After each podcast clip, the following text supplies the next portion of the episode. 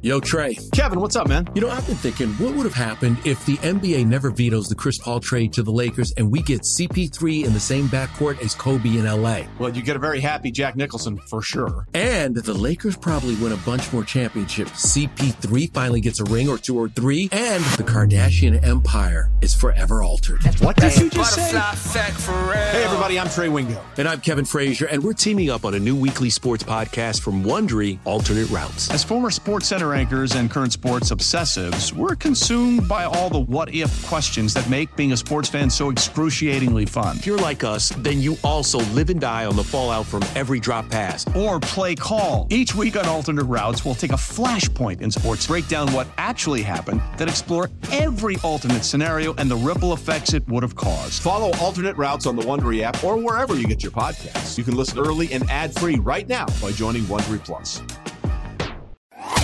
It's the Stinkin' Truth Podcast with Mark Schlereth, presented by Sweet Sweat. Hey, welcome into Stinkin' Truth Podcast. Uh, Mark Schlereth along with Mike Evans, Scott the Huff producing. Um, Millennial Ben helping out as well.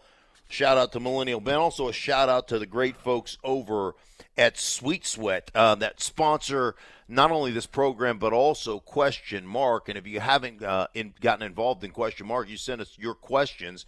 I'll tweet them out on social media. You send us the questions, and if we pick your question to answer and we decide yours is the best, they're going to send you a, a gift package worth up to seventy-five, maybe more than seventy-five dollars worth of exercise equipment and other things. So really cool stuff from uh, our our presenting sponsor. That's the great folks over at Sweet Sweat. Find out more at sweetsweat.com. Mike, how are you, buddy? I'm good. Week to go until the uh, draft starts. Thank goodness. God bless the NFL for keeping things business as usual.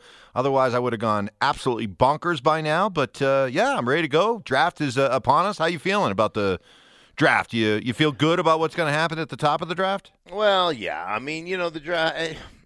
Again, the draft is always one of those things for me that's a 50-50 kind of proposition. Um, and you know, you hope to, you hope through all the the through the process, through all the you know investment in time and study and everything else that you do um, you hope that it's more than a 50-50 process. Uh, the good teams i think probably make it more than that. But you know i always look at the draft is really interesting to me mike in this way.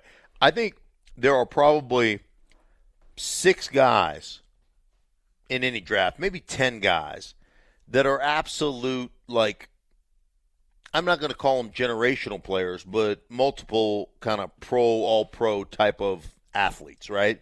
You never know how they're going to transition. Can't miss. League. Just say yeah. just say they can't miss. There, there, yeah. There's probably six guys that that become kind of can't miss propositions. I think after, and I've been saying this for years, after the 15th pick, there is very little that separates the end of the first round and the entirety of the second round. There is very little that separates those players. Maybe it's not prototypical height, or maybe it's not quite prototypical speed, or maybe it's not quite prototypical hand size, or you know whatever the stupid, you know the stupid analytic measurement is on a player. I think the player that you get at 17 is pretty damn close to the player you pick at 47 overall. I don't think there's a big difference in those guys. So there's maybe six guys that are, you know, that are difference makers, six guys that are elite level.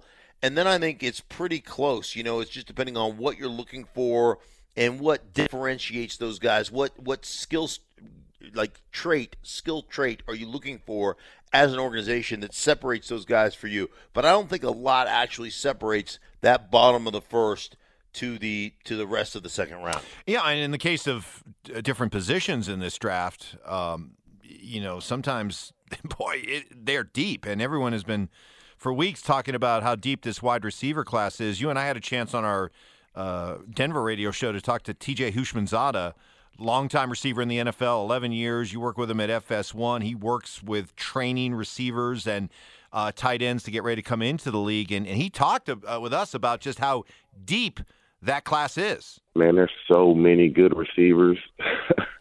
it, it's it's almost I wouldn't say it's weird. It's just this year is just very different.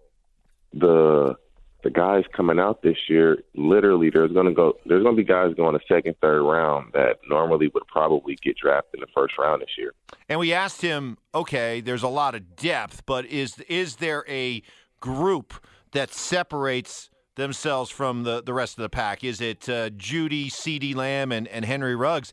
I, I've, I found his answer uh, very interesting. Okay, let me let me say this, and this is just my my opinion. Obviously, is from what I've seen, the only guy that's just head and shoulders and, and nobody's head and shoulders above anybody at the receiver position. Like, everybody can play, but J- Jerry Jeudy, he's special. From the way he can put his foot in the ground, the way he can create separation, the way he starts and stops, what what Jerry Jeudy does is special. Now, outside of that, and, and him, there's everybody else is pretty much in my opinion, they're they're very similar. Some guys might be physically better than others, and other guys, which we can't see, might be mentally better than others. And so, I mean, you you can I can name a litany of guys, not not CeeDee Lamb, not Henry Ruggs. You go to you can go to Tee Higgins, you can go to Brandon Aiyuk, you can go to uh, Michael Pittman. There's so many different guys that nobody's even talking about, and these guys are going to be really good players. There's a kid from Texas A&M that's probably going to be a mid late round pick named Quartney Davis that can flat out play. I mean, there's a lot of guys that nobody's talking about, but these kids aren't head and shoulder. When I say Jeudy Lamb and Ruggs better than everyone else, now if, if I have to put someone in that category, it would be Jerry Jeudy by himself. Lots to unpack there. Yeah, there is. You know, I, I, think I think it's really interesting when you have that much depth and you have that many skills. You know, and it and it comes down to this. Um, you know, what separates wide receivers? Like, what is it that that truly separates the guys? And I think one of the things that separates you from the college game to the professional game is when you play in the college game. There are very few teams that you face that will line up and press you in man-to-man coverage, beat you up on the line of scrimmage, and and and play that style of football. You get in the NFL, that's something you're going to have to overcome. You know, a lot of a lot of guys in the college game don't become polished. I'll just say polished route runners because of several different things. There are several different reasons. One, because of the speed of the game that the, the game is played with, I'm not talking about speed of the athletes. I'm talking about the speed of calling plays and the wide open spread nature of college football and the difference in the hash marks. What ends up happening in college football is like you are you are as a defense you are inundated with play after play after play after play and so you line up in one defense you line up in some type of zone and the receivers don't have to necessarily become very polished route runners because they're just they're just really running to wide open spaces where you have to be so much more precise. There has to be so much more precision in your route running ability when you're playing a myriad of different coverages and you're seeing a different coverage on every single play and you're seeing a different technique played on every single play and your ability to not only line up where you're supposed to line up, to know the motions, to know multiple positions, to know the X, to know the Z, to know the F, the motion guy, the slot, like to know all those different positions, all the different motions and shifts that come with those positions, and then being able to explode out of your stance or off the line of scrimmage and to recognize the defense and to read the defense and then to adjust your route accordingly, Mike. That's that's why it's hard for receivers to make it. And that's why you see, like, to me, that's why you see a lot of the first round guys. Like, historically, if you look at the first round, you'll see a lot of the first round receivers that never really quite make it. And I think part of it is is the curse of the gifted. You're so gifted that you get drafted in the first round, you never really had to do any of that. You know, the studying aspect of it, the polishing your routes. You didn't have to do any of that when you were in the college game. And that's why I think I, I see a lot of these second and third round guys become stars in the league because they weren't as gifted athletically as some of the first round guys. So they always had that developed in their game. This draft chock full of great storylines, and and but one one of the more underrated ones I think is uh, what does New England do at the quarterback position? Do they invest? Do they move up? Do they try to get themselves a guy like uh, Justin Herbert? Uh, they, they rumored to have uh, really like Herbert, or do they? stay with what they got? Do they draft a quarterback in uh, in this in the second round? I've heard guys like Jake Fromm or Jalen Hurts linked to the uh, to the Patriots. Either way, uh, it'll be fascinating to see for the first time that that I can remember, probably since since Brady took over in New England. The Vegas wise guys actually have uh, another team favored to win more games than wow. New England in the AFC East. Buffalo, their over under is nine. New England's eight and a half. Is Buffalo, in your mind, right now, the team to beat in the AFC East? Well, defensively, Buffalo is still outstanding, right? They they've got one of the best defenses in football, and you know some of that is is Josh Allen. How does he how does he grow as a quarterback? How does he um, mature as a quarterback? Does he become more accurate, better with the football? I, I love what they did offensively for him because they used his athleticism and they created um, some opportunities for him outside the pocket and and to do some of the things that he's really good at. But he is definitely going to have to get better. I, I, will tell you this about the New England Patriots um, and about Bill Belichick in general. Jarrett Stidham would not be with New England if Bill Belichick didn't think he could play. Now remember when Tom Brady came out, the New England Patriots kept four quarterbacks on their roster because because Belichick and the organization saw something special in Brady and they decided to keep nobody. Most teams don't even keep three quarterbacks on their rosters anymore. They kept four quarterbacks on their roster. None of those guys are going to play special teams. So you're asking now starters to become prominent special teams players because you decided to keep four quarterbacks on your roster. And so, with that said, like Stidham wouldn't be there if Bill Belichick didn't think he could play. Now, because of the philosophy that I have and I think New England adheres to this philosophy. If you look at just their drafts lately, they always draft down at the bottom of the first round. And a lot of times, one of their strategies is trade out of that first round and get multiple second, third round picks. And we've seen them do that in the past, right? I don't doubt that they may do that again. Get out of wherever that is. Where where where does New England draft? Let me 23rd. just take a look right here. I believe it's 23rd. Off top of my head. I could see I could see yes, 23rd. I could see them trade out of 23rd and pick themselves up, you know, another second round pick, right? And and just say, okay, here we go. If 23rd, if you look at the draft chart, the 23rd position in the draft is worth 760 points. Okay? So you could trade for a top flight second round pick. You know, you could trade with Detroit, for instance, at at 35 with 550 and still have 210 points left over, you could go right back into the third round and you know and trade with the 75th pick, for instance, with uh, you know, or the excuse me, the 85th pick at 165 with Detroit if you wanted to make that move, and you know, and and you give them some, you give them a little bit of you know, you take a little bit less for that 23rd overall pick. Like there are teams. How about Indianapolis? Here's one. Maybe this one's better the 34th pick at 560 points. Now you've got 200 points left over, and the 75th pick from Indianapolis goes at 215. So you're pretty much dead even on the trade value, and Indianapolis gets to go into the first round. And let's say, like, Indianapolis does not have a first round pick.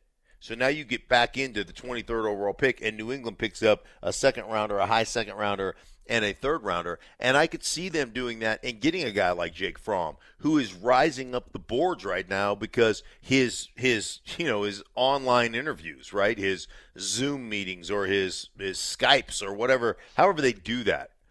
Uh, like he's off the charts with his football knowledge, and you know that intrigues a team like the uh, like the New England Patriots. Yeah, I don't think the Patriots are consumed with the idea that their quarterbacks have to have big arms. They got to be smart. They got to know where to go to football, and they got to be able to lead. Now, Dallas does not have an issue as to who their quarterback is going to be. It's going to be Dak. But what a week it's been for Dak Prescott, having to. Uh, fight back uh, claims that he wasn't doing enough social distancing, that he was throwing this uh, big party and all these people were there, shoulder to shoulder, and he's like, "Hey, hold on, it wasn't that bad. You know, it was less than ten people. It, wasn't all congregated. I'm, you know, don't don't label me a bad guy for supposedly doing the wrong thing during these during these times. Uh, all that, and now maybe some questions: Do the Cowboys somehow?" use that against him to drive the price tag down a little bit lower? When it comes to working out a deal, ah, there's always something going on with the Cowboys, isn't there? Yeah, you know, I mean, here's like here's my my take on the Cowboys in general. One, they keep releasing contracts like the Cowboys do it. The Cowboys, because I know Dak Prescott isn't releasing the numbers, and I know Dak Prescott's agent isn't releasing the numbers right? It's the Cowboys that keep releasing the numbers that are basically saying, hey, look at how much we're going to pay Dak Prescott. He was a fourth rounder. Now it's life changing, multiple generational money. And, you know, he's he's a greedy turd if he doesn't take this offer, right? And so I hate that aspect of, of the negotiations, how it becomes public and how you turn your own players against your own fan base. Like I, I, I just I don't have a lot of respect for the way organ and all the. I'm not. I'm not blaming just Dallas. Just about all the organizations do it, Mike. Um, and I think it's. I think it's dirty tactics, but it's what they do. Um, then the other thing that you always get, and I hear I hear players like I, I, heard Emmitt Smith. It pissed me off too. Emmitt Smith comes out and goes, "Hey, you know, uh, Dak should take less money and, and make it back on marketing here in Dallas." Oh, how's that? How's the marketing going right now? With the way our world is in general. Like I've said this multiple times on multiple platforms, it is not Dak Prescott's responsibility to manage the Dallas Cowboys cap. It's the Dallas Cowboys' responsibility to manage their own cap. I've also heard the Cowboys say, "Hey, you know, if he wants weapons like Amari Cooper and and yada yada yada, you know, he's going to have to come up you know, with a, a, a team friendly deal. Oh, by the way, didn't you just pay Amari Cooper a five year, hundred million dollar deal? Didn't you didn't you pay your running back last year um, and get him signed? Like it's not it's not his job to manage the cap and to manage the players that he has at his disposal. Listen, take take what you can get and you shouldn't take anything less than than what the market dictates. And, I, and I'll tell you this too: like if I'm him and I see what Jared Goff got, why should I take less, or, or even Carson Wentz, who can't stay healthy? Why should I take less upfront money, less overall upfront guaranteed money than those two got, than those two guys got two years ago or a year ago, whatever it was? So why why would why would he because he was a fourth rounder? Statistically, he's better than both those guys. So why should he take less, Mike? Boy, you, you just got me thinking about the Rams. My, my, how that has turned. I mean, just, it just seemed like yesterday. The Rams, Sean McVay, the toast of the town, the new wonderkin out there in NFL.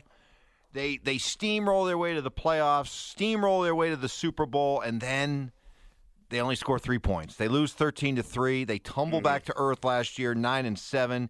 They sign Goff to that massive contract uh, do you know that Jared Goff's cap number for this year, dead dead money, dead money cap hit for this year is 92 million. I've never seen a number that high. Oh, by the way, it drops all the way to 58 million right. the next season. But I mean, they've they've had to move on from Todd Gurley. They've had to move on from Brandin Cooks. You know, maybe just something to keep in mind uh, for the Chiefs with their negotiations with Patrick Mahomes. Not that they're gonna not they're not going to get a deal done with Patrick Mahomes, but be careful how much you pay your quarterback.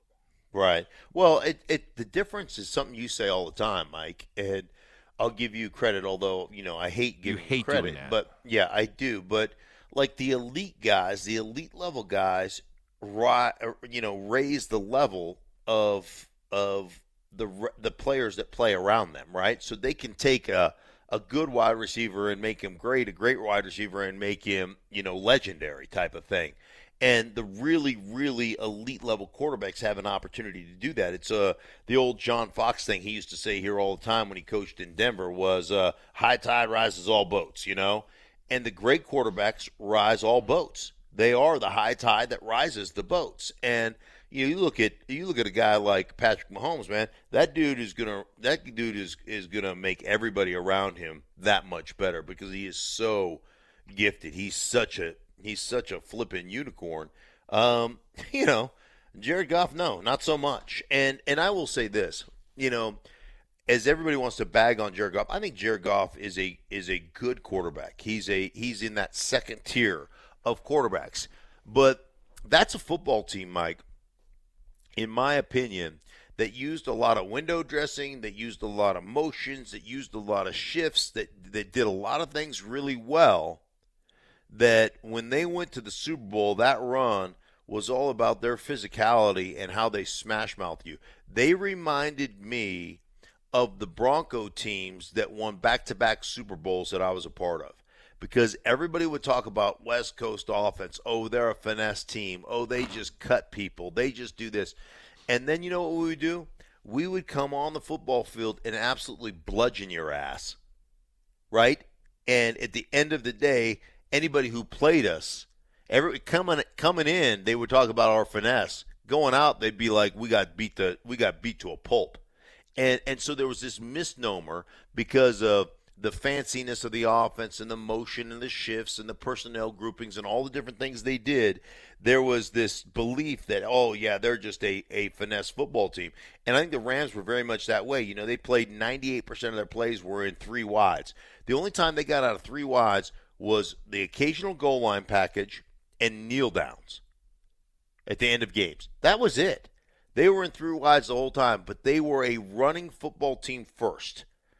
And what happened to them is, you know, they got rid of their center who retired. They got rid of the most one of the most physical guards in all of football in Rodger Saffold, who went to Tennessee. Oh, big surprise! All of a sudden, Tennessee became one of the most prominent run teams in football. They got rid of two guys that were big time difference makers and replaced them with two guys who were average to below average players and then they wondered why all of a sudden they weren't the efficient offense they were in the past. Well, it, you know that controlling the line of scrimmage that's one thing that never goes in and out of style. And if you can control the line of scrimmage i don't care who you are you're going to win the majority of your games in this league.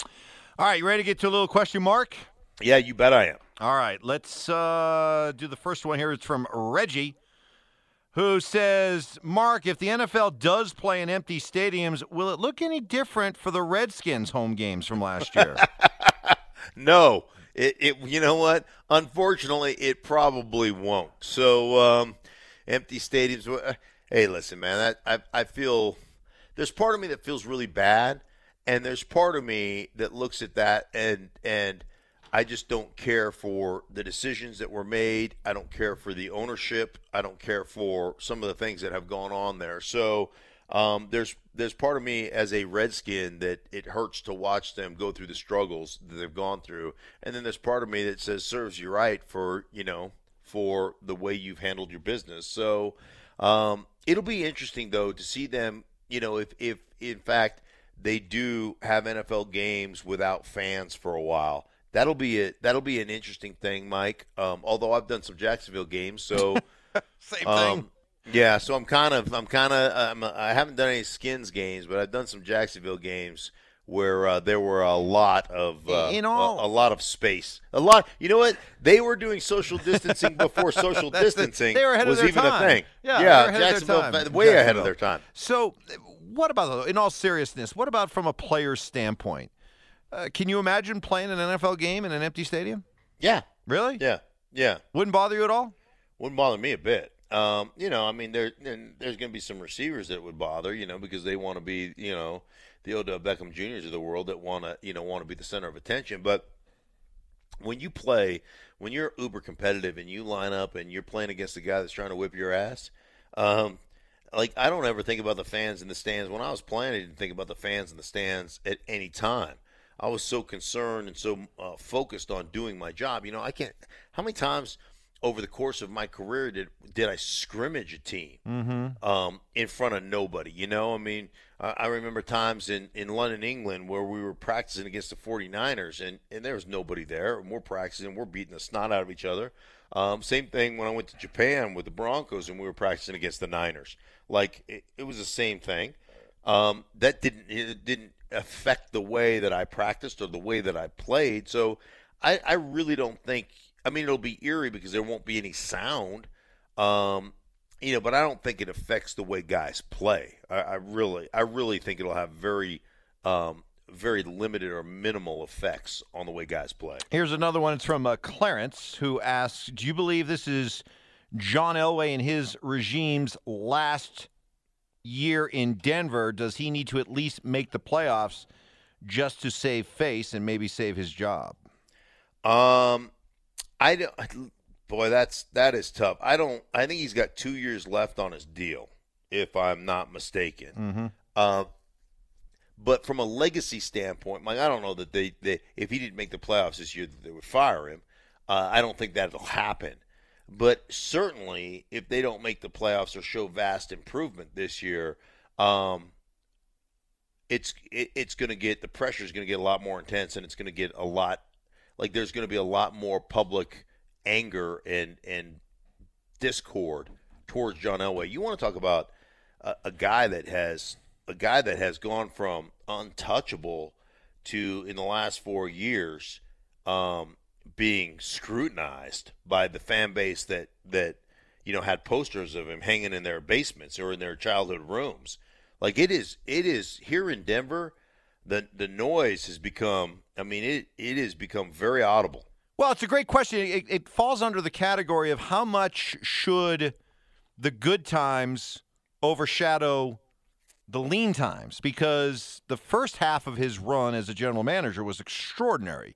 Went to Right. two Super Bowls, won a Super Bowl, brought in Peyton Manning, won a bunch of AFC West titles. But the last four years, they've been well below 500, haven't made the playoffs. And how about this for a stat? In his last eight drafts, the 61 players that he has drafted, not one has gone to the Pro Bowl as a first ballot Pro Bowl player. Others have gone as alternates, mm-hmm. but in terms of just being voted in as one of the top guys in that initial wave of Pro Bowlers, he doesn't have one. So, So, you, should in should eight the, years yeah. you haven't drafted a Pro Bowler. no In and In and by years. the way, by the way, in that last eight years, you went to a Super Bowl four years ago. And when you go to a Super Bowl, Mike, there's there's two or three guys that get caught up in the get caught up in the uh, in the in the vortex, you know, in the wave, and two or three guys go to the Pro Bowl that probably were questionable picks at best, but they go just because the team is having such such unbelievable success, and you didn't even even in that you can't get one of your drafted players in the Pro Bowl. All right, which one you want to go with? You leaving it up to me? Uh, yeah, I'll leave it up to you, Mike. All right, let's go with uh, the Elway question with uh, Clarence. okay. Clarence is a uh, longtime contributor to uh, this podcast and our show. So uh, let's give it to Clarence Broad or Broad. Okay. Broad, Broad, Clarence. Clarence. Clarence. Uh, let me just let me just find that. Cla- Attaboy, okay. Clarence. Way to go, Way to go, Clarence. Clarence. Every Love time you, a Clarence. bell rings. Yeah. All right. Is that pretty much it? That's it. Are we done? Okay. That's it. All right. Hey, listen, for everybody involved with the Stinking Truth podcast, we truly appreciate you listening. Hope you're uh, staying healthy and staying well. Thanks to the fine folks at Sweet Sweat for sponsoring the program. Also, Marks All Pros Referral Network. You can check it out at marksallpros.com. Um, anyhow, Mike uh, at, at sweetsweat.com for being our presenting sponsor. Mike, thank you so much, buddy. We'll be with you uh, again next week. All right, sounds good.